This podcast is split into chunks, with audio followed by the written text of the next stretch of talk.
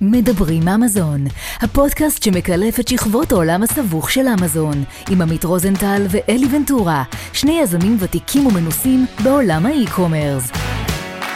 בואו נצא לדרך.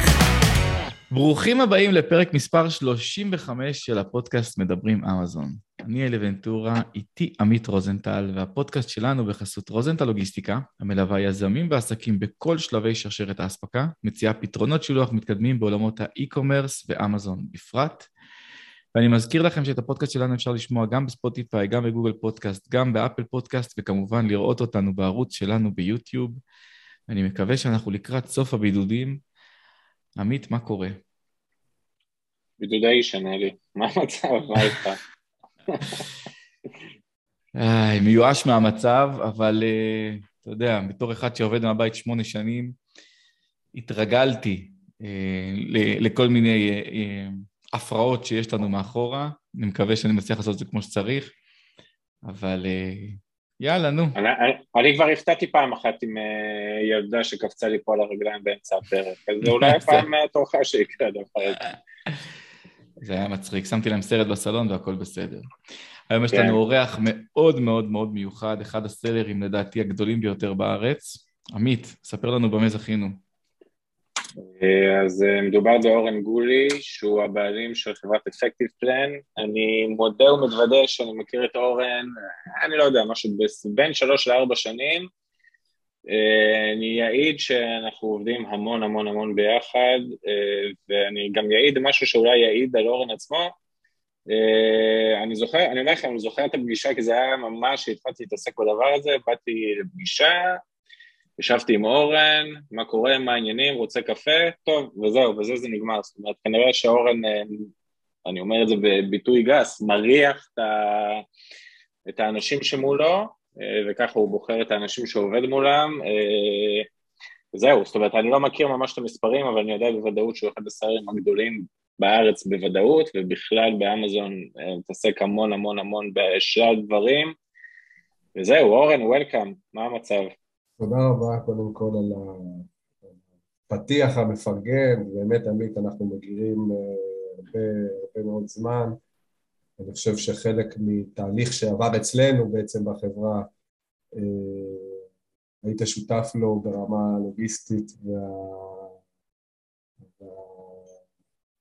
והאופרטיבית, כי בעצם, תכף אנחנו נספר קצת על החברה שלנו, אבל אנחנו חברה שצמחה מ-on demand, print on demand, וייצור פר הזמנה, אזורים של ניהול מלאים ושל שרשרת אספקה ורכש מול סין והבאה של, של מוצרים מוגמרים בכמות גדולות כבר מסין ובנגלדש והיית שותף אצלנו גם בחלק מהתהליך הזה. אז נכון, תודה. שמח גם להתארח פה וכבוד. אורן, לפני שאנחנו יוצאים לדרך ושומעים על כל המסע שלך, אה, בוא תספר ככה לצופים ולמאזינים, מה קורה היום? מה זה אפקטיב פלן היום? אה, כי, כי זה קצת שונה מהמודל שאנחנו מראיינים עד עכשיו, אה, כל מי שמתארח אצלנו, שזה היזם האמזוני, שיש לו עוד אה, שני פיליפינים VA, אפקטיב פלן היא במודל טיפה שונה. תספר לנו קצת על, על המתווה. אז קודם כל אפקטיב פלן היא לא רק חברת אמזון, היא חברת אי-קומרס. בגדול אנחנו חלק מה... אנחנו איזשהו דינזאור בתוך העולם הזה של האי-קומרס, וגדלנו משנת 2005-2006 בעולמות כאלה. ובתוך העולם הזה, אני והחברה החלטנו גם אסטרטגית שאנחנו בעצם בונים פה חברה ובונים פה אופרציה שתודה גם לגדול וגם להכיל את כל האלמנטים אה, שמדברים בעולמות האי-קומרס. ואם אני לוקח רגע קצת אחורה לעולמות ההתחלה שלנו, שאנחנו התחלנו בעצם כמעט ולא היה קיים אה, כלום. זה היה עולם אה, אה, די בתולי ובלי מערכות ובלי מתודולוגיות ובלי אה, יכולת להבין מה עושים, לאן זה הולך, ובעצם תוך כדי הלימוד שלנו בנינו חברה שבחברה הזאת היום Effective Plan לשאלתך היא חברת e-commerce עם full operation A to Z שבעצם יש לנו פה מחלקות שמטפלות במוצר, בעיצוב המוצר, יש לנו מחלקות שמטפלות בניהול הקטלוג ובניהול המלאי, ניהול הפרסום, אה, שרשרת אספקה, לוגיסטיקה, ייצור, אה, כספים, בהתנעת חשבונות וכמובן מערכות טכנולוגיות. אנחנו די אה, השקענו בזה ופיתחנו בזה לאורך הזמן, שבעצם היום נותן לנו את היכולת לנהל גם אופרציה די גדולה ברמת קטלוג וגם, וגם ברמת מספרים. כמה עובדים יש היום ב-Effective Plan? בישראל יש לנו סדר גודל של 25 עובדים. וואו, איזה יופי. ואיפה עוד? בארצות הברית? יש לנו, ב, יש לנו גם באירופה קצת, יש לנו קצת בפיליפינים, בפקיסטנים קצת, בהודים קצת, וכמובן יש לנו גם את כל הצד הייצורי, אופרטיבי, אה, שקיים בארצות הברית. וואו. אז uh, עכשיו שהבנו שזה מעניין, עכשיו בואו ניקח את המאזינים שלנו קצת אחורה ל-2005, 2006, אה, אפילו ניקח חצי שנה לפני שאתה נכנס לאמזון. מה אתה עושה ומה מביא אותך, לא לאמזון, מה מביא אותך בכלל להגיע לעולם האי-קומרס הזה? אז אה, הגעתי לעולם האי-קומרס די במקרה. כמו כולנו. שלא, שלא, שלא היה קיים בגדול. אני בגדול אחרי, הצ... אחרי הצבא נסעתי לארה"ב גם לעבוד וגם לחסוך כסף לקראת טיול. אה, תוך כדי העבודה שלי הגעתי גם לעבוד בקניונים ולראות בעצם מה זה עולם retail, מה זה עולם של Christmas, מה קורה בארצות הברית אה, כ... כעולם קפיטליסטי מפותח עם אה, ריטל שהם מאוד מאוד גדולים. דרך זה נצרבה לי חוויות של אה, מכירות ושל תורים ושל אה, אנשים בטירוף של קנייה. כשאני חזרתי מההרפתקה מה, ומהטיול הגדול, בעצם הלכתי ללמוד ולמדתי הנדסת תעשייה וניהול. תוך כדי זה שלמדתי, פתחו פה בישראל את רשת סטארבקס שהייתה קיימת, הגיעה לישראל בדיוק. עוד פעם, בתור אחד שחזר מאיזשהו טיול ארוך בארצות הברית, ועשה לי איזשהו חשק ללכת לעבוד שם, והתחלתי לעבוד שם בתור מנהל סניף ברשת, אחד הסניפים בתל אביב. למה סטארבקס לא הצליח בארץ? בוא נדבר על זה.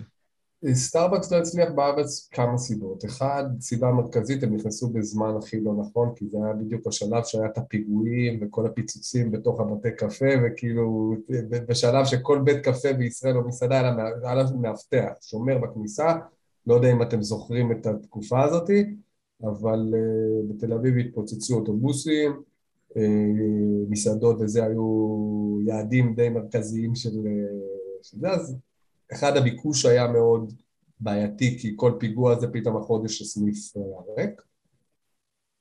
שתיים, הם לא התאימו את עצמם ל... ל... ללקוח הישראלי, הם חשבו ש... שהם מגיעים אה, עם הקונספט האמריקאי והישראלי יוכל ויקבל את זה כמו שזה. כמו שאתם יודעים... זה היה לפני ארומה? או, ש... או שארומה עוד לא הייתה? זה היה ממש בהתחלה של ארומה, הם לא, ארומה לא, ארומה בשלב הזה הם היו סניפים קצת בירושלים, הם לא היו... וואלה. כל הזה, הם לקחו את התחרות שלהם, היה הר קפה, והם התמקמו מול ההר קפה, איפה שהיה הר קפה, שהיה לו כמה סניפים בודדים, הם התמקמו מולם. אני חייב להגיד רגע משהו רק על הקטע הקטן הזה, כאילו אלי, שאתה יודע, אנחנו הרבה מדברים פה, כאילו איך להתאים את עצמך לקהל האמריקאי, נכון? שאתה מוכר באמזון, mm-hmm. ופה יש כאילו דוגמה לאיך כאילו הקהל, הקהל האמריקאי צריך להתאים את עצמו פוף לקהל הישראלי, ואם לא עושים התאמות, איך זה לא עובד. כאילו, זה כן. ממש אה, הוכחה נחרצת לדבר הזה. זה נכון, כי כי הישראלים הם יותר במנטליות, הם יותר, כאילו עוד פעם, בש, בש, בש, בשנת, אני מדבר אלפיים ולא יודע, לא, ארבע, הם היו יותר אירופאים מאשר אמריקאים בתרבות. במיוחד בתרבות הקפה, אה, שהוא יותר מושפע מאיטליה, והקפה באו עם כוסות כאלה, אתה יודע, קפה אספרסו וקפה קטן, נכון. וזה כזה, זה הישראלי יותר, על ה- הישראלי באותה, באותה תקופה שתה נס קפה, כאילו, וקפה שחור, זה... נס באו אבקתי לו- של עילית. באו לו אמריקאים עם אה, פרפוצ'ינו ומשקאות גדולים, מלא סוכר וקצפות ו... וכל מיני משקאות כאלה שלא ממש התחבר, התחבר לקונספט, היו כן מגיעים אה, נשים לשבת, וזה פתאום היה לשבת בספות, ולשבת, אה, אתה יכול לשבת שם שעות, כאילו לשבת עם מחשב, לא היה דברים שהיו קיימים באותו אזור, זה לא היה אינטרנט בסניף, כאילו, זה היה אנשים שבאים עובדים אה, על אקסלים. אה, טוב, סליחה, סתם סטינו מהנושא, בוא נחזור לנקודה. סתם סקרן אותי. כן, זה, זה, זה בגלל זה הם לא הצליחו, בוא נגיד ככה. חבל. אבל משם בעצם הגיע, בוא נגיד, אתה יודע, לפעמים יש לך ב, ב, בחיים כאלה איזה נקודות כזה שיש לך איזה הבזק, שאתה אומר, או, קורה פה איזשהו משהו. אז אני חוויתי את ההבזק הזה שמה, ובעצם זה הגיע אה, איזשהו לקוח שהיה מגיע וקונה, מגיע כל איזה כמה חודשים או כמה שבועות וקונה מספר לא מבוטל של כוסות של סטארבקס. אם אתם מכירים ומי שלא מכיר, אז בסטארבקס יש כוסות אה, אספנות עם, אה, עם שמות של הערים שהם בעצם מסניפים קיימים בהם, אה, ובעצם היה בא בחור, לקח, היה קונה אה, כוסות של סטארבקס ירושלים, חיפה ותל אביב, ואני אומר, כאילו, מה הבן אדם קונה את זה, ומה מה הוא עושה עם זה? יום אחד שהוא הגיע, אז שאלתי אותו, תגיד, מה אתה עושה עם זה? אז הוא אמר לי, אני מוכר ב eBay. אני אומר לו, אוקיי, מה, מה, מה זה eBay בכלל? אתה יודע, זה היה שנה, זה לא... eBay זה לא היה זה, זה, זה היה פלטפורמה שהיו מוכרים בה, התחילו למכור בה באינטרנט לא הרבה זמן לפני. זה היה פלטפורמה של אספנים ב second hand, זה היה הפלטפורמה, והיא הייתה פלטפורמת ה e-commerce המובילה בזמנו. אה, עוד פעם, מי שהתחיל באזורים האלה, לא, עד? אה, בוא, עד נראה לי 2010, אפילו 2011, 2012 הייתה מובילה, לא? כן, עד האזורים האלה, כן. כן. זה, זה, זה, זה הייתה הפלטפורמה, עוד פעם, היום זה נשמע מצחיק, כי אתה יודע, פעם, אני ראיתי לאורך ההיסטוריה את eBay, איך היא לא מתקדמת, כאילו, למה היא לא מתקדמת, כאילו, ברמה הטכנולוגית, ברמה של המוצר, ברמה של, ה, של הדברים, שהיום עוד פעם זה היסטוריה, כאילו, eBay, מבחינתי לפחות, זה איזשהו סוג של אה, כן. היסטוריה. אה, אבל לשאלתך על ה- איך התחלנו, אז שם היה הניצוץ, eBay, סטארבקס, אספנות. אה, באותה תקופה אינטרנט זה היה מוצר שלא היה בכל בית, היום זה נשמע מצחיק, אבל היה אינטרנט, הייתה תקופה של אינטרנט קפה, של מחשבים גדולים, של hard drive, אזורים של תחילת אה, האינטרנט, או, או תחילת המסחר המקוון באינטרנט. אה, אני זוכר שהלכתי לראות, הלכתי לאינטרנט קפה, היה שם לא רחוק. נכנסתי לאי-ביי, חיפשתי את הכוס, וראיתי ש... תשמע, בואנה, הוא קנה את זה עכשיו ב-40 שקל. מחיר אה, די רגיל, אולי הוא קיבל איזו הנחה קטנה. הוא מכר את זה ב-40 דולר. אה, בזמנו הדולר עוד היה לו איזה משקל, ערך, ערך. היה לו ערך גדול בזמנו. זה היה נראה לי, וואו, הוא עשה פה... יצא משהו יפה. עוד פעם, eBay בזמנו היה פלטפורמה של אוקשנים, זה היה כזה מעלים מוצר. באיזשהו מחיר מינימום, ומשם זה היה זירה כזאת שאנשים היו אה, נלחמים אחד בשני על המחיר בבידים, ומי שהיה בסוף לוקח, לוקח. זה היה, אפשר היה לראות את ההיסטוריה של הבידים, את הביקוש של המוצר. היום יש הרבה כלים ותוכנות שיודעות לנטר את הדברים האלה, אבל בזמנו זה היה כזה אינטואיציות ו... ויכולת מסחרית אה, לזהות ולראות את המוצרים. אה, מפה לשם, אחרי איזושהי תקופה, סטארבקס החליטו שהם סוגרים את הפעילות בישראל. ואז שהם uh, סגרו את הפעילות בישראל, אני ביקשתי מהמנהל של הרשת, תקשיב, אני לא רוצה פיצויים, אני לא רוצה כלום, תביא לי את הכוסות, תאספו לי את כל הכוסות מכל הסניפים, היו אני חושב איזה ארבע, חמש סניפים, תאספו לי את כל הכוסות, ואני רוצה לקנות אותן, כאילו מכם, וזה באמת מה שעשיתי, קניתי כמה מאות כוסות, ירושלים, חיפה ותל אביב, אה, חיכיתי שהבחור הזה שהיה לו קצת אה, סחורה, יגמור את הסחורה כדי שאני אהיה לבד בשוק. בלעדי. בלעדי. ומשם התחילה ההרפתקה שלי בתוך עולם ה e-commerce. בעצם היינו, אה, הייתי מעלה כל יום שלוש כוסות, חיפה, ירושלים, תל אביב. limited edition, סטארבקס סגרו, אין יותר כוסות כאלה, זה מוצר אה, פריט מאוד מאוד אה, שווה ערך למי שאספן, שאין להשיג אותו, הוא מאוד יקר. עשיתי את כל הפעילות השיווקיות, קצת איך הליס נראה, לימיטיד אדישן, כוס אחרונה, אין יותר כאלה, וזה פריט אספנות, עשיתי קצת אה, עבודה של מסחרית איך למכור את זה. והייתי מעלה כל יום שלוש כוסות בדולר, קניתי מחשב, התחברתי לאינטרנט, כל מיני פעולות שהיום הם... אה, זה היה בעצם אה, מכירה פומבית, שאתה מתחיל בדולר, כן. אומר שבעה ימים, ואז אנשים מתחילים להריץ. בדיוק. זה היה כזה, קניתי מחשב, שמתי אותו מול המדל, ואני באותו זמן סטודנט... אה, תעשייה בניהול. שנייה או שלישית...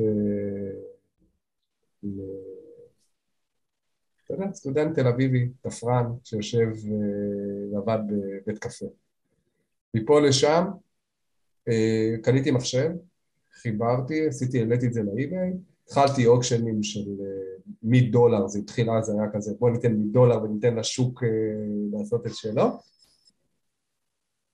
ואז התחיל, זה כמו להיות בקזינו, ברולטה. אתה יושב עם המחשב, ואתה רואה את המוצר שלך מדולר, שתי דולר, שלוש דולר, ארבע דולר, אתה יודע, זה כזה איזשהו אדרנלין שהיום הוא... אנחנו די מכירים אותו, כי אתה מושפע, אתה, היום אתה רואה את זה בהרבה מאוד רבדים, אבל בזמנו זה היה, אתה יודע, זה היה כזה חלוצי, זה, אתה יודע, פתאום אתה רואה מוצר זז, אתה רואה אותו, הכל וירטואלי, אין, אין, אין איזשהו מסחר פיזי שאתה אומר בוא נעשה משא ומתן על המוצר, אתה נותן לשוק להכתיב את המחיר. אגב, אני, אני גם מכרתי ב eBay בתחילת הדרך, וגם אני התחלתי באוקשנים, כי ככה סיפרו לי שצריך להתחיל. אה, אני חייב להגיד לך שהריגוש הזה לא קיים היום באמזון. כאילו באמזון אתה בוחר, אתה יודע, הנה המוצר נמכר 20, 30, 40 יחידות ביום, איזה כיף, איזה יופי, Christmas, יש פיקים. אבל הריגוש של למכור שעון משומש, שאתה מתחיל אותו בדולר, אתה פתאום רואה אותו זז ורץ, ופתאום הצ'יצ'ינג הזה, והוא עולה, ועוד bid, ועוד bid, ועוד bid, פתאום הוא מסיים ב-400 דולר, זה אדרנלין שאי אפשר, אני לא מרגיש שקיבלתי אותו באמזון, חייב לומר את זה. אז, אז אחד, קודם כל אתה צודק, זה כשאני התחלתי עם זה, זה היה אדרנלין, אתה יודע, עוד פעם, היינו גם עובדים בשעון ארצות הברית, אתה לא ישן כל הלילה, כי אתה רוצה לראות בעצם, אתה יודע, אתה בהתרגשות, אתה, אתה רואה את המוצר שלך עולה בדולר, בשתי דולר, שלוש דולר, ארבע דולר, וזה הגיע למצב שכוס הייתה נמכרת במאה דולר, הייתי מוכר שלוש כוסות ביום ב-300 דולר. כסף טוב. אני המיליונר בפיג'מה, אני יושב בבית, במיטה, אני יושב במיטה ואני רואה 300 דולר ביום בתור סטודנט, אה, שאני מבחינתי זה היה שיא הרגש, בוא נגיד,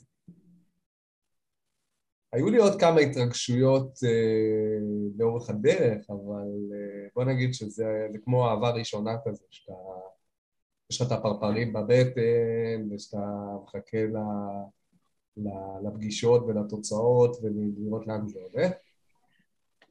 תוך כדי זה הייתי, הייתי מעלה כל יום שלוש כוסות. זהו, זה, זה הבוקר טוב שלך, לעלות השלוש, לעשות ריליסט להם כל פעם. לעשות ריליסט, לעשות ריליסט וללכת לדואר לארוז את החבילות ולשלוח אותם בדואר, שלוש כוסות שהיה מגיעים בזמנו, אם היה מגיע אחרי חודש, אתה אומר תודה, אם לא גנבו את הכרטיס אשראי או כאלה, אתה אומר תודה, ואם השאירו לך פידבק אה, חיובי, אתה בכלל, בכלל על, אה, על, על, על, על האולימפוס. הלקוחות הם לקוחות אמריקאים כאילו? מי קונה את זה בכלל? כן, כן. אמריקאים. כן, אמריקאים. החבר'ה של סטארבקס הם בעיקר אמריקאים, הגרופים. לא, סתם, סתם מעניין כאילו איזה שוק אה, בכלל הגיע לשם. כן. כן, זה אמריקאים. בתוך הדבר הזה בעצם אה, התחלתי גם להתרגש תוך כדי התרגשות.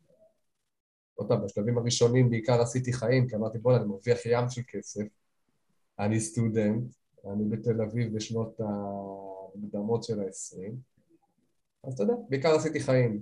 אה, ובתור סטודנט. איך, איך אנחנו מתקדמים משם ל... לכיוון האימפריה שיש היום? ואז מתוך הדבר הזה, עוד פעם, באיזשהו שלב, אחרי שקצת עשיתי חיים וכאלה, אמרתי, בואנה, זה עוד מעט נגמר, מה אני עושה עכשיו שנגמר לי הכוסות? זה הרי זה לא, אי אפשר לייצר אותם, כאילו, זה כבר לא, אין מוצר כזה. תוך כדי זה, אמרתי, טוב, סטארבקס כנראה עובד. עוד פעם, בזמנו eBay זה, וה e-commerce בכלל, זה היה מערב פרוע, לא היה איזשהו זכויות יוצרים, אה, כל, כל, כל האזור הזה שהיום הוא מאוד מאוד עם רגולציה ועם קפדנות, אז היה מערב פרוע. יכול לעשות מה שאתה רוצה,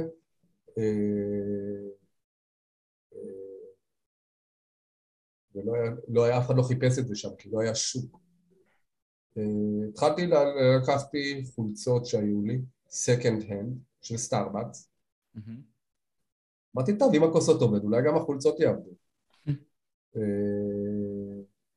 עוד פעם, בזמנו, זה היה צריך לקחת מצלמה גדולה, אתה מצלם, אין טלפונים, זה עולם שאין בו טלפונים, אתה מצלם, דיסק און קי, מעביר למחשב, uh, בעצם העליתי כל מיני חולצות שהיה לי, סינרים, סיכות, ברושורים, דיברתי עם כל מי שעבד איתי, תביאו לי כל מה שיש לכם של סטארבקס, אני רוצה. אה, התחלתי לעלות, אמרתי בוא'נה, זה נמכר. כאילו, אתה יודע, חולצה, second hand, שלבשו אותה מלוכלכת עם כתמים. זה היה נמכר 10, 15 דולר, פתאום זה התחיל אה, לטפטף קצת מזה, קצת מזה, קצת מזה. והתחיל לראות איזשהו ניצנים. ואז שם... ועדיין אין לי פה את היציבות. עדיין אין יציבות. כי אתה יודע שמחר נגמרה הסחורה.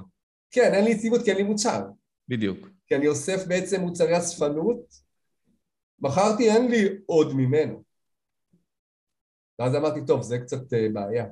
כי, אתה יודע, התחלתי להסתובב קצת בשוק הפשפשים, לראות כל מיני אצפנים, וזה, אמרתי, mm. טוב, זה לא בשבילי, זה לא, לא, לא העולם שלי ואני לא מבין בזה. אה, אבל אמרתי שאם סטארבקס הולך, אז בואו נעצב להם קולקציות. אז uh, בעצם, uh, עוד פעם, אני חוזר לסיפור שהמערב הפרוע אז uh, היה האזור הזה, אפשר היה לעשות באינטרנט די מה שרוצים, כי לא, זה לא היה, לא בעקיפה ולא היה לזה בכלל מודעות. כן. איזה שנה זה אורן בערך? כאילו ההחלטה לייצר חולצות משלך? 2004 כזה, 2005, משהו באזור הזה. אה, ואז למדתי בשנקר, למדתי את הנדסת תעשייה וניהול, אה, הכרתי בדיוק את אה, מי שהיום אשתי מאיה, שהיא למדה שם ייצור אופנה, אמרתי לה, תקשיבי, חייבים לעשות קולקציות לסטארבקס. אמרתי מה זאת אומרת קולקציות לסטארבקס? כאילו... אמרתי לה, בואי ניקח מקומות בעולם שכוחים כמו תל אביב בערך, ונעשה להם חולצות. ואז התחלנו לבחור כל מיני מקומות, הייתי, טעיתי, סינגפור, כל מיני מקומות שהסתכלנו במפה איפה יש סטארבקס, וכמה שיותר רחוק מארצות הברית, כי לא רצינו להיות קרובים ל... לסטארבקס המקורי, כאילו, בתוך הדבר הזה. התחלנו לעשות קולקציות, העלינו אה, את הקולקציות האלה. זאת אומרת, לקחתם לוגו של סטארבקס, שמתם אותו עם התמונה של העיר? כן, לקחנו לוגו של סטארבקס, את הלוגו, ושמנו קצת, אה, אם זה היה בשפה המקומית, רשמנו את השם של העיר. אה, מדהים, וקצת... נשמע חוקי. היום, היום, היום יושבים על זה בכלא, בוא נגיד ככה. אבל uh, בזמנו זה כאילו זה, בזמנו, אם אני לוקח אותך לסיפור, שוק הכרמל היו מוכרים לך נייקי כזיופים נכון. חופשי, כאילו. זה עד לא... היום הם מוכרים. אבל אני אומר לך, זה היה כאילו אם היית בא לשוק הכרמל, כולו היה רק זיופים, של מי שאתה רוצה, מה שאתה רוצה. זה כאילו היה שוק כזה בלי פיקוח, ובאינטרנט בכלל, כאילו אף אחד לא... אף אחד לא הסתכל על זה, כי לא היה שוק. כן. ואז ראינו שזה גם נמכר, ואז כבר התחלנו, אוקיי, צריך לייצר, צריך מלאי, צריך כל מיני דברים שהם, שקורים אחרי המכירה. אז הייתי נוסע לדרום תל אביב, קונה חולצות, הולך לבתי דפוס ומדפיס את זה, ואז הולך, אורז שולח ללקוחות, עם, עם, הר, עם הרצון לעשות את זה בלי מלאי. אז כל יום בעצם הייתי מסתובב, במקום ללכת ללימודים ללמוד, והייתי נוסע לדרום תל אביב, קונה עשרים חולצות שהיה לי הזמנות, הולך לבית דפוס, אה, מדפיס את הניירות הדיגיטליות שצריך להדפיס עליהן, ומדפיס, הולך, מדפיס בידיים, אורז, עושה חבילות, שולח, הולך לדואר, שולח את זה. תראה מה זה, הוא עשה print on demand לפני שהמושג הזה בכלל, אה, מישהו דיבר ומישהו אמר POD אי שם בעולם. אז זה ממש היה ככה, תוך כדי זה הבנתי שאני לא רוצה גם מלאים ולא רוצה להיכנס, הכרתי איזה, מישהו אמר לי, תקשיב, יש איזה חברת סטארט-אפ קטנה אה, בשם קורנית, שהם מפתחים איזושהי מדפסת כזאת ל... לפרינט און דימנד, שזה מדפיס לך ישר על החולצה. מבחינתי זה היה חלום. Mm-hmm. הלכתי, חיפשתי אותם, הגעתי למושב מגשימים, הם ישבו שם באיזה מחסן בגראז', בעצם היו אז בזמנו של בבעלות נור, של שלטי חוצות. היום זה אימפריה. זה הרעיון שלי, אני רוצה לבוא כל יום עם ההזמנות שקיבלתי, לבוא למכונה שלכם, לחבר להם את המכונה, להדפיס ולקחת וללכת. אמרו לי, זה בדיוק הסטארט-אפ, זה מה שאנחנו הולכים לעשות. אני הייתי בעצם, אה, אני חושב, הראשון שעשה e-commerce עם קורנית. שהיום אמזון זה ה... אתה היית למעשה ה-proof of concept של קורנית, שהיום זו חברה של מיליארדים. אני הייתי הלקוח הראשון של e-commerce של, אה, של קורנית. מדהים. הם, הם לקחו את זה גם ל mass production, אבל הם, אה, הלקוח e-commerce הראשון שהיה זה אני הייתי. ואני זוכר שהייתי הולך לדרום תל אביב, קונה את החולצות, מגיע עם, אה, עם ה-hard drive, אתה יודע, בזמנו היה צריך לבוא עם קבצים, אי אפשר היה לשלוח אותם באימיילים. אז הייתי בא עם ה hard drive, חבר להם למכונה, מדפיס חולצה אחת, חמש הם הורסים לי. מדפיס חולצה אחת, חמש הם הורסים לי. אני אומר, תקשיבו, מה קורה פה? מי משלם על החולצות האלה רק שנהרסו? אמרו לי, תקשיב, זה המכונה עוד בפיילוט, היא עוד לא מוכנה, הקובץ מלוכלך, הקובץ לא נקי, ואתה יודע, כל מיני חבלי לידה של אה, טכנולוגיה. אה, תוך כדי זה הבנתי שיש פה איזשהו... הכיוון הוא מאוד ברור, אבל הוא עוד לא שמה, זה עוד לא קורה. ואז בעצם uh, התחלנו להתגלגל ובעצם חיפשתי לבנות חברה פה, כי היה, היה כבר איזושהי התכנות. חיפשתי איזשהו מישהו שמבין במחשבים ומבין את כל הצד הטכני של להעלות את המוצרים, את כל הצד, כי ראיתי שבעצם האופרציה היא צריכה הרבה משאבים, צריך לייצר, צריך לקנות מלאים, צריך לשלוח, זה, זה עבודה. אז התחברתי עם צחי שהוא היום השותף, שעדיין השותף שלי. רגע, בכל זה אנחנו עדיין מדברים על eBay. כל זה eBay בלבד. רק eBay, אוקיי. רק eBay, אין עוד פלטפורמות אחרות. נכון. זה רק eBay, זה, זה, זה רק, רק eBay עושים e-commerce. eBay ו dot com. ואז התחלתי, התחברתי עם שותף, שותף לקח את כל הצד המחשבי, אופרטיבי, הבאנו עוד, אה, עוד אה, מישהו שהיה בזמנו ילד בן 18 שרצינו שהוא, היה ילד מחשבים כזה שיעזור לנו עם כל הצד ה... איך לפתח את הקטלוג ואת המוצר ולהתחבר ולהעלות את המוצרים, את כל הדברים האלה. התחלנו לבנות חברה, אני וצחי וחיים ומאיה בצד עיצובי ונכנסנו לעולמות המרצ'נדייז, קבוצות, כובעים, כוסות, מה שבעצם אה, בו. אה, התחלנו להעלות הרבה מאוד מוצרים, כדי להעלות הרבה מוצרים היינו צריכים אה, בזמנו עוד פעם, לא היה channel advisor וכל אלה הם היו ממש בתחילת דרכם, אז פיתחנו כל מיני טכנולוגיות של איך להעלות מוצרים מהר, ואיך לקחת את המוצרים האלה ובעצם לייצר אותם. נכנסנו לכל העולמות של ה... איך אתה עושה גם print on demand, ואיך אתה יודע מתי לייצר לו מלאי, ואיך אתה עושה את הלוגיסטיקה, ואיך אתה אה, בעצם מגדיל את הקטלוג שלך מאוד מהר, כי זה היה זמנים שבסוף, אתה יודע, לא היה מוצרים בשוק, כל מה שתעלה הוא... אתה בין, אתה, יש לך את הצד הראשוני. יש לי שאלה. אם, אם כל זה היה קורה ב-2022, זאת אומרת, אתה סטודנט ב-2022 ומתחיל היום את הדבר הזה, שמצד אחד יש לך טכנולוגיה הרבה יותר פשוטה, שבלחיצת כפתור אתה יכול לקחת את אותה חולצה ולשים אותה באיזה פלטפורמה שאתה רוצה, ציינת את שנל אדוויזר ויש עוד uh, כלים כאלה, אבל מצד שני התחרות הרבה יותר גדולה. Mm-hmm. האם לדעתך היית מצליח בצורה יותר מהירה ויותר גדולה, או דווקא הבתוליות שמה היא זו שגרמה לה, להצלחה להגיע יותר מהר? אז uh, אני חושב שהבתוליות יש לה... יש לה יתרון די גדול בשלבים של ההתחלה, ויש לה גם חיסרון, כי אתה צריך להמציא את השוק בעצם. אז אם, אם המצאת את השוק והוא קיים באמת כמו שאתה חושב שהוא קיים, אז יש לך את היתרון.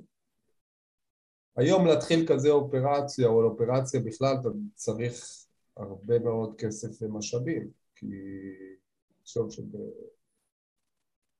מוצר או כל, אתה יודע עוד פעם, בזמן, כל, כל, כל מוצר שאתה רוצה לחשוב, למכור אותו, להשיק אותו, לעשות משהו, הוא דורש היום עשרות ומאות אלפי דולרים. כן, ובעולמות ה print on demand יש לך את, אה, אתה יודע, Merch by Amazon ו Printify וכל מיני כאלה שאומרים, הנה בוא תעשה דרכנו, טיק טק, אתה לא צריך לעשות כלום, רק תעלה עיצוב. אז היו הרבה כאלה, זה, זה בתוך הדבר הזה, זה כזה, אתה יודע, זה כמו בזמנו אה, שהתחלתי, היו אה, כל העולם של, העולם האי-בוקי וכל העולם הדיגיטלי הזה, שהיה, אוקיי, רק בוא תמכור, תביא מוצר, אנחנו עושים את הכל, תמכור את המוצר דיגיטלי. כן. פה אתה צריך להיכנס לעולמות ה marketing ולהיות די חזק וטוב ב marketing ובתור בתוך הדבר הזה של כל השוק הגדול הזה אחוז מאוד קטן של האנשים עושה כסף ואחוז מאוד גדול של האנשים מפסיד כסף. Mm-hmm. עכשיו הסיפורים האלה של, אתה יודע, של, עוד פעם, גם בעולמות הדיגיטליים שהיה אז היו כאלה שעשו מלא מלא מלא כסף אבל רוב האנשים ורוב האנשים, 90% מהאנשים הפסידו כסף. כן. כי זה אז אתה נכנס להתמחות של marketing, ו marketing דורש גם התמחות, ודורש כסף, ואין לך סיכון על המוצר, אבל כן יש לך סיכון על ה marketing. אורן, לי יש שאלה רגע, אה, ואני אחזיר אותך לאחת השיחות הראשונות שאי פעם דיברנו, אה, ואני דווקא כאילו מגיע לנקודה שאיפה שאתה נמצא היום. יש לך אופרציה עצומה לנהל, בסדר? עשרות עובדים, all over the place, ישראל, ארה"ב, בנגלדש, סין וכדומה. פעם, פעם שדיברתי איתי, אמרתי לי, עמית, אתה יודע מה התפקיד של מנכ"ל? אז שאלתי אותך מה? אמרת לי לחבר את כל האכילות ראש, שזה אוכל לך את הראש, ההוא אמר וזה אמר וזה עשה והוא עשה, ובתוך הדבר הזה גם לנתב את כל הספינה הזאת למחוזות שאתה רוצה בתור בעלים. דבר קצת על ה... כי רוב הסלרים שאנחנו פה מדברים איתם הם, אני לא אגיד קטנים, אבל אתה יודע, זו אופרציה קטנה. דבר קצת רגע לנהל אופרציה בסדר גודל הזה, במחזורים כאלה, מה זה דורש ממך בתור בעלים, מה זה דורש ממך בתור מנכ"ל, איך אה, בונים חזון, איך מנחילים את זה לעובדים למטה, אה, קצת שייתן לנו פה מושג למי שרוצה לגדול בעתיד, אה, איך, איך לבנות את הדברים האלה נכון. וואו, זו שאלה גם טובה וגם מורכבת כאילו לענות mm. עליה, באמת איך, איך, איך בונים את הדברים, אז לאורך הרבה שנים זה נבנה עקב בצד אגודל, זה נבנה פשוט תוך כדי ריצה. אתה כל היום רץ, ראינו בעולם שכל הזמן אתה צומח בו, וכל הזמן אתה בעודף ביקוש מהיכולת שלך לייצר או למכור, ובעצם אה, הריצות האלה, אה, אתה רץ בלי חזון ובלי איזושהי אג'נדה מאוד מאוד ברורה ו... ומוגדרת ומסודרת, אה, לאורך, רצנו ככה לאורך הרבה מאוד זמן. אה, ואז באיזשהו שלב הכל נבנה גם תחתיי בעיקר. הייתי גם מנהל התפעול וגם מנהל השיווק וגם, וגם מנהל הפי הייצור, ואין אין, אין, אין אזור שלא ניהלתי אותו hands on בידיים. ואז באיזשהו שלב אתה, אתה לא יכול לגדול ככה, ואז אתה לא יכול לגדול ואתה כל הזמן עם הרצון לגדול כי יש את האפשרות הזאת ויש לך את זה במוטיבציה לגדול, אז אתה מתחיל לבנות חברה. ואז בעצם גייסתי מנהלים, לפני זה לא היה לי מנהלים, הייתי ארגון מאוד שטוח, ניהלתי, לא יודע, 15-20 אנשים, דיירקט. אה, יש לזה הרבה יתרונות כי אתה נוגע בקור ואתה נוגע בידיים בכל דבר ואתה, ואתה מאוד מאוד בדברים אבל אתה לא יכול לגדול. אה, אה, גייסתי הנהלה, זה היה אתגר לגייס הנהלה, כי אתה צריך להביא את ההנהלה מעל האנשים שגדלו איתך והגיעו עד איתך עד הלום. למצוא את האנשים הנכונים שמתאימים ל-DNA שלך ושל החברה, זה עולמות של ניסיון ב e-commerce הוא לא דבר שהוא מוצר מדף, שאתה יכול לגייס אנשים שמבינים ויודעים להתעסק עם זה, אז זה היה אתגר די גדול במשך, נגיד שנתיים שלוש, לבנות את החברה בצורה כזאת שהיא עושה את ה step-up מבחינת ההנהלה, מבחינת התהליכים, מבחינת מתודולוגיות עבודה, מבחינת SOP, מבחינת uh, ניהול, מבחינת שאנחנו מבינים לאן אנחנו הולכים.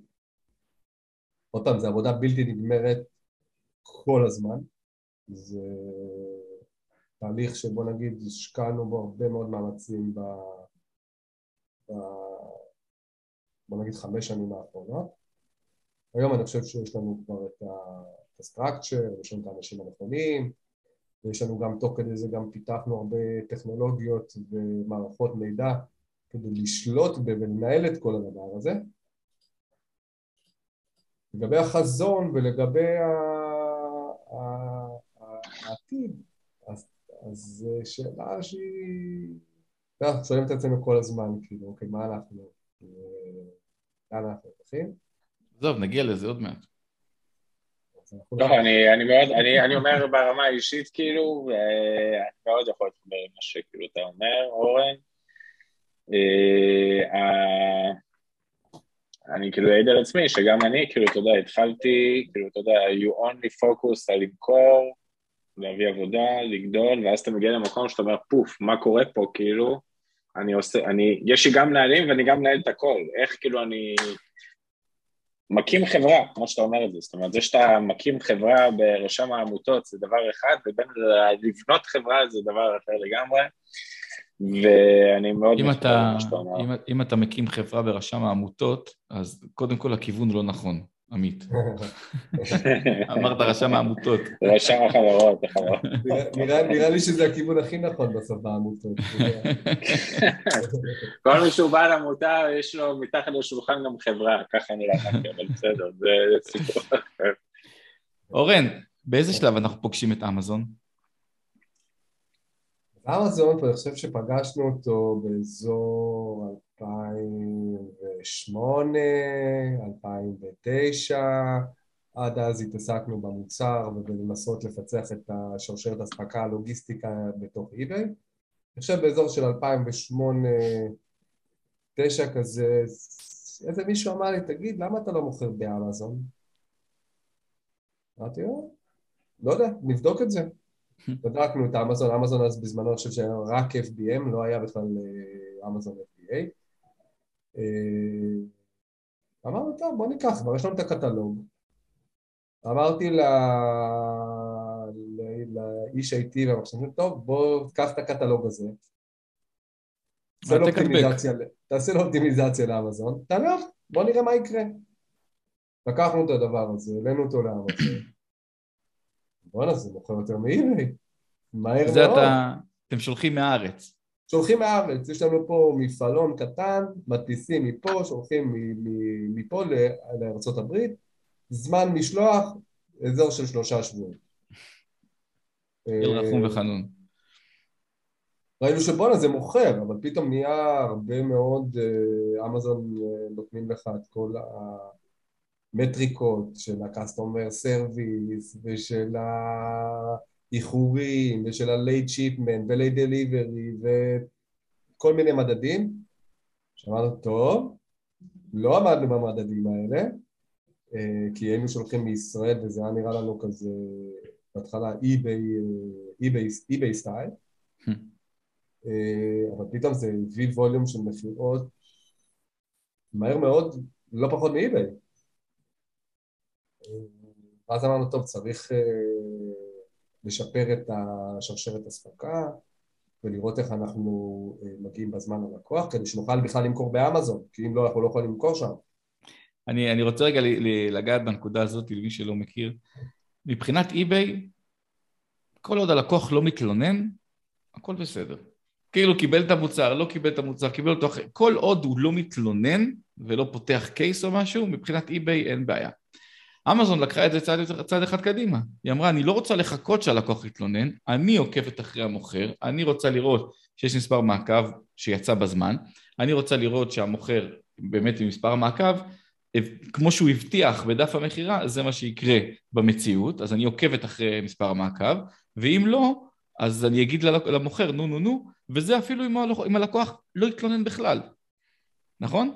כן, בדיוק.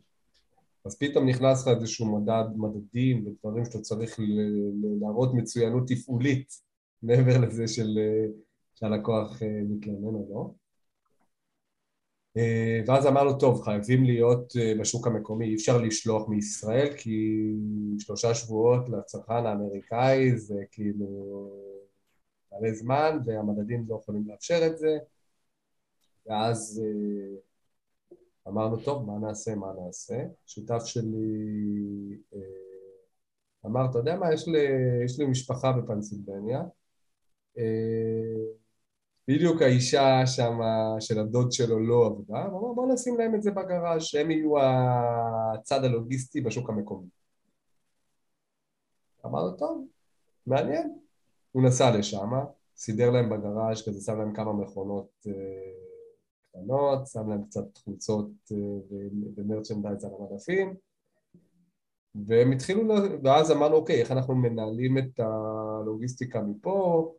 חיים הבחור שלנו פיתח לנו כל מיני פיצ'רים של איך אנחנו בעצם מנהלים את השרשרת אספקה, איך אנחנו מקבלים את ההזמנות, איך אנחנו לוקחים, איך שולחים, איך אנחנו עוקבים אחרי כל המדדים האלה כדי שבעצם המדדים, אנחנו נהיה במדדים טובים.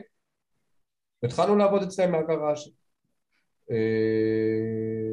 הם היו הצד הלוגיסטי, אנחנו בישראל היינו הצד הטכנולוגי ומכירתי, וכל יום היינו מכניסים להם הזמנות, ואז התחלנו לעלות על כל מיני גלים גדולים כאלה, אתה יודע, בדיוק זה הרשתות החברתיות נכנסו, והיה כל מיני הייפים של, של סגמנטים וטרנדים, והתחלנו לפתוח את העירייה כמה שיותר. עד שהם, הדוד שלו עשה לנו שיחה, התקשר אלינו, אמר, תקשיבו, זה לא מתאים יותר.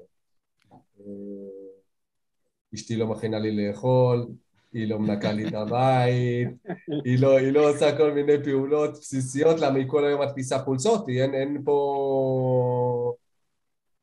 לא מתאים לי. קחו את זה מפה, תוציאו את זה, תפתחו מקום, תביאו כבר עובדים, אתם כבר בשלים. וזה מה שעשינו. לקחנו באמת אה, אה, מקום לא רחוק מאיפה שהם גרו, העברנו את כל המכונות, העברנו את, ה, את, ה, את, ה, את הידע ואת כל הדברים לאיזשהו בית מלאכה לא קטן ולא גדול. הבאנו מנהל מקומי, והתחלנו לזה מההתחלה, עוד הפעם, רק בסקייל קצת יותר גדול ממה שהם יכלו לעשות בגראז'. תגיד, וזה... ברגע שהעברתם את הייצור לארצות הברית והתקרבתם ללקוח, המכירות גדלו? זאת אומרת, ממש הרגשתם את הגדילה הזו? כן, מאוד. זה היה משמעותי. הקרבה, אלי, סליחה, אורן, הקרבה ללקוח זה רק ברמת הטרנזיט טיים, כאילו מרגע ההזמנה לרגע המסירה, כאילו? כן, זה בטרנזיט טיים, מרגע הייצור, כאילו עוד פעם, השליחה מהמחסן שלנו עד שהלקוח קיבל את זה משלושה שבועות חודש היינו לפני זה, ל... לא יודע, שבוע עשרה ימים, אז זה היה מאוד מאוד מהיר, כאילו, ברמת המשלוחים. תוך כדי זה, אתה יודע, אתה צריך להתמחות בייצור, בלוגיסטיקה, ב-on demand, בלדאוג שבאמת כל ההזמנות יוצאים, כי תחשוב שבזמנו אני מעלה מוצרים שאין לי במלאי. כי אם, אם אני גדל פתאום ועולה על איזשהו מוצר שיש לו פיק מאוד גדול, אין לי את המלאי מוכן, הוא לא יושב על המדף. צריך mm-hmm. להתחיל עכשיו לרדוף אחרי הזמנות.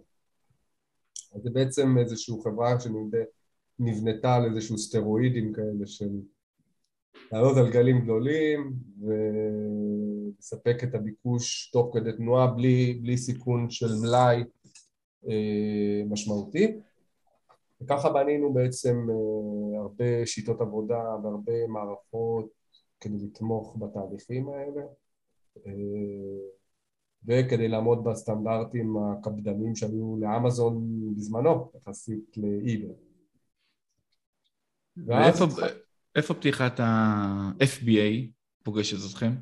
אז לפני FBA, אז אמרנו, לפני FBA היה לנו עוד איזה שלב, אמרנו, אוקיי, בוא נעבוד גם באירופה, ובסוף, אה, hmm. אתה יודע, אנחנו עבדנו רק בארצות הברית. אני זוכר שבזמנו היה לי איזה מישהו בגרמניה, אמרתי בוא נעשה את אותו דבר כמו שעשינו בגראז' אצל דודה שלו, בוא נעשה אצל חבר בגרמניה. כאילו מראש כבר הלכת לפתרון השני, במקום לנסות לשלוח מהארץ לגרמניה, אמרת בוא נחפש. מישהו בגרמניה. ישר הלכתי לגרמניה, לקחנו את הקטלוג האמריקאי, עשינו לו גוגל טרנסלט אה, הכי... הכי מפגר שהיה בזמנו. לקחנו את הקטלוג, העלינו אותו לגרמניה, בום, ומוכר בלי... באי-ביי או אמזון? אמזון. אמזון. אמזון. אז אמרנו, טוב, אם זה עובד ככה, אז אתה יודע, בוא נתחיל אה, לפתוח את אירופה. לקחנו גם צרפת ואת ספרד ואיטליה, על אותו רעיון שהם שלחו את זה בעצם מגרמניה לשאר אירופה. עכשיו, כל זה, מה שאנחנו מדברים עכשיו, אנחנו מדברים אך ורק על print on demand, שמבחינתנו זה רק חולצות? זה החולצות, זה ה... אתה יודע, פעם, חולצות, כשאתה אומר חולצות, אנחנו, אתה יודע, זה חולצות ילדים, זה חולצות נשים, זה חולצות כן. גברים, וזה מידות גדולות, וזה, וזה שרוול ארוך, זה כאילו בסוף זה קטגוריה של 40 אה, או יותר סוגי מוצרים, אתה יכול להלביש עליהם איזה עיצוב שאתה רוצה בעצם ולפתוח uh, מלא וריאציות כאילו על אותו, על אותו, על אותו עיצוב.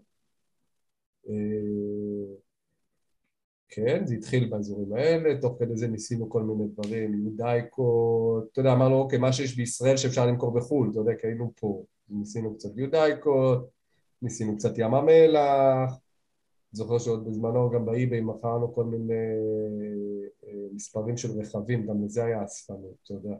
אה, אה, אז היה לי איזה מישהו ברישוי שהיה עושה לי מספרים נדירים כאלה. אבל כן, כן, בסוף החלטנו ללכת לכיוון הזה של הפרינט הדימנט, על המרצ'נדייז, ופתחנו אותו בתוך כל מיני בלנקים או מוצרים שונים. כל זה בזמנו היה באמת רק פרינט און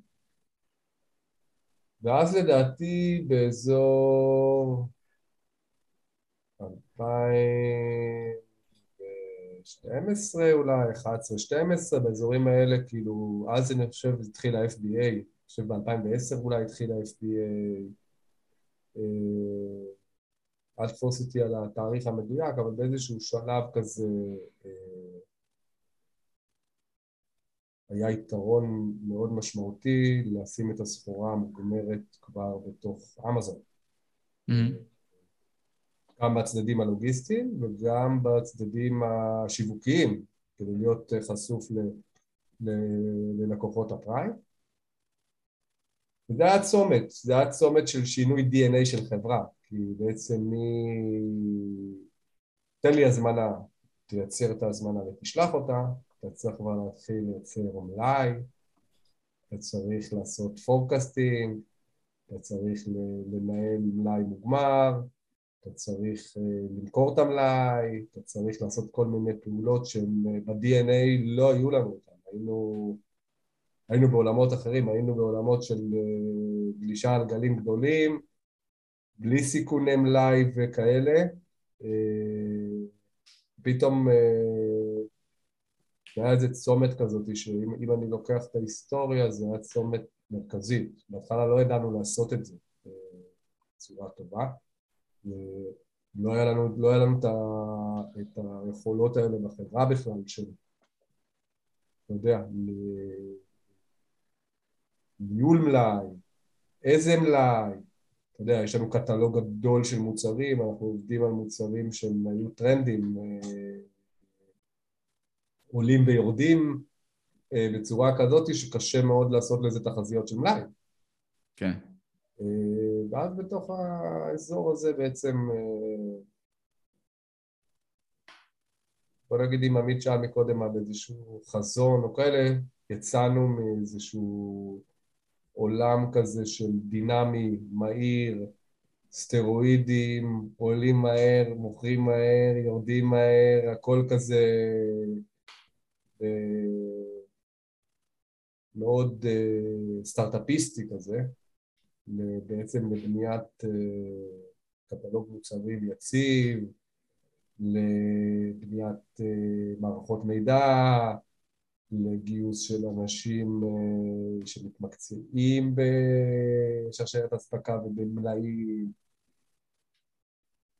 עוד פעם, הכל היה בדם, כל דבר שלמדנו הוא היה בדם של אה, גדילה, עוד פעם, אני קורא לזה בגדול חבלי גדילה, והיו כמה צמתים כאלה, אחד זה הצומת הזאתי של מעבר מ-FBM only, והיום אנחנו 80 אחוז אה, FBA, 20 אחוז FBM. כמה? כמה אחוזים ב-FBA? 80 אחוז. הרוב. הרוב. תגיד... זה הצומת של מעבר של חברה. אמ, אנחנו מתקרבים קצת לסיום הפרק. אני רוצה שתיקח אותנו קצת ל... יש לנו, אני יודע, אנחנו יכולים לדבר פה עכשיו עוד איזה ארבע שעות קדימה עם הסיפור. שמתי לב שהזמן כבר עבר. אני רואה שעמית נהנה. כן, גם אני. הבטחנו לשמור את זה בקצב של אימון בחדר כושר. שאנשים יוכלו לשמוע את ההתחלה, כן. אמצע וסוף. כן. אז uh, אני, אני רוצה שתיקח אותנו קצת ל-2021, ל- 2022, ותספר לנו קצת על, uh, על אופי החברה היום, uh, והאם אתם עושים רק print on demand או שאתם עושים גם מוצרים פיזיים? אז תראה, ברגע שאנחנו עושים 80 אחוז מוצרים FBA, אז אנחנו 80 אחוז במוצרים פיזיים. זה לא print on demand. לא, כאילו, אני מדבר גם, אה, סליחה, לא התכוונתי ל print on demand, אלא גם אה, אופנה, fashion, רק fashion, או גם מוצרים אחרים. אחת, קודם כל אנחנו לא עושים fashion בכלל, אנחנו לא בקטגוריה. אוקיי. אנחנו לא נמצאים ב fashion, אנחנו... fashion זה כאילו עולם שאתה אומר, אני אומר לך לא, אנחנו לא שמה, אנחנו לא מתעסקים בגזרות, אנחנו לא מתעסקים באופנה, אנחנו יותר מתעסקים ב... בסגמנטים ובמרצ'נדייז שהוא מאוד אה, מלווה במילות חיפוש אה, ספציפיות על מוצרים שהם אה, אחוז ההחזרה שלהם מאוד נמוך ולא מלווה באיזשהו אופנה כזאת או אחרת או, ב, או בגזרות כאלה ואחרות אז אנחנו לא בקטגוריה הזאת, אני, אנחנו נמצאים בקטגוריה אחרת mm-hmm. אבל כן אנחנו עשינו ועושים מוצרים אחרים אה, שהם באזור, אבל לא רק בביגוד. תכשיטים, אה, מוצרי, מוצרים מעץ שאנחנו גם יודעים לחרות עליהם אה, פרסונליזציה וקסטומיזציה עשינו כל מיני קולקציות של לייסנס, הבאנו לייסנס של דיסני ושל מארוול ושל אה, ניקולודיון ושל אוניברסיטאות בתל אביב ושם זה כבר התייחסות אחרת גם למוצר וגם לקולקציות. אה, הכנסנו כל מיני מוצרים קצת אחור, ניסינו כל מיני, היה לנו הרבה ניסיונות אה, כאלה ואחרים להיכנס לעוד קטגוריות. אני, אני מניח שהיכולות היום שיש לכם in-house, אם זה קריאייטיב וסטודיו ו marketing, אה, מקלות עליך על ההחלטה של מה עושים מחר. כאילו, שאני עכשיו חושב להגיד, אוקיי, בוא ננסה מוצר חדש, אז אני צריך לגייס איזה מעצבת גרפית או מעצבת מוצר שתעשה לי את הדבר הזה ותעשה פה, ונעשה מחקר שוק לראות אם זה עובד או לא עובד, אתם פשוט מריצים כי יש לכם את זה in-house, אמת? כן. יש לנו יכולת לעשות מאות מוצרים בשנה. איזה יופי. אלי, יש מילה, יש לנו זמן לדקה, אה, אורי, אם אתה יכול לדבר על ה... כאילו על ייצור של מותגי על, מרוויל ודברים כאלה, זאת אומרת, שוב, אני לא מוכר באמזון, אבל אני כל הזמן שומע דיונים אם אני יכול להשתמש בלוגו של דיסני או במותג של מרוויל, או שתי מילים רק על הנושא הזה, למי שכן זה מעניין אותו אצלנו. אז אחד, אתה לא יכול לעשות את זה, אלא אם כן יש לך את הרישיון. קודם כל לא. קודם כל לא, עכשיו בוא נדבר. עכשיו צריך, כן. גדול אתה צריך את הרישיון, את הלייסנס. אה, ברגע שיש לך את הלייסנס, אז התהליך גם כאן מול הלייסנסור הוא די מורכב ודי אה, צריך כל הזמן אישורים, אם ברמת הייצור, אם ברמת המוצר פיזית, הם רוצים להרגיש אותו ביד, ואחרי שהלכת למפעל כזה או אחר. שהם אישרו לך את המפעל, שהמפעל מאושר לייצר אה, דיסני, ואחרי שהם אישרו לך את העיצוב שאתה אה, החלטת, הם רוצים פיזית סמפלים מהמפעל, הם מאשרים את זה, אה, ואז אתה יכול לצאת בעצם לאיזושהי קולקציה, ואז מייצר, ואישורים ברמת היבוא, וברמת הכניסה, וברמת האמזון, זה... זה פרוצדורה שהיא די uh, כאב ראש. Uh, וצריך להתמקצע. שווה אותה? שווה אותה, אבל, ב bottom line. מה זה? ב bottom line, אם זה כן מצליח, זה שווה את זה, כי זה... אז כן. זה כאילו super brands, זה super brands בגדול. כן, אז, אז כן, זה, זה super brands ואני מסכים שזה שווה את זה, אבל זה דורש משאבים אה, גדולים גם של כוח אדם וגם של כסף, כי להביא את הלייסנס גם עולה אה, לא מעט כסף. אז בגלל זה, זה לרוב הפעמים זה משחק של שחקנים גדולים. אז, אה, שחקנים קטנים ללכת לדיסני, לא, אין סיכוי שהם יביאו את זה. הגיוני. אז הם קונים כבר מוצרים מוגמרים. אורן, אה, אה. לקראת הסוף יש לנו אה, שאלה קבועה, שאנחנו שואלים את כל, ה... כל מי שמתארח אצלנו. אתה יודע מה אצלך זה באמת יהיה... התשובה הולכת להיות אחת המסקרנות.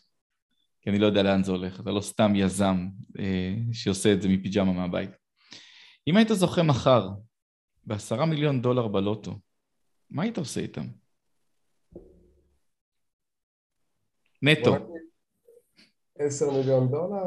הייתי, נראה לי קונה עוד איזה שתיים שלוש חנויות של אמזון ולהמשיך להגדיל אותם לרמת... אה, עוד פעם, אני חלק מהחזון שלנו באמת להיות אופרציה מאוד אה, גדולה שיודעת להפעיל עוד ועוד טרנדים אז הייתי קצת לוקח אולי הביתה וקצת אה, מתחיל להשקיע ולקנות עוד אה, אה, מותגים כדי ליצור מפה איזושהי חברה שהיא הרבה יותר גדולה.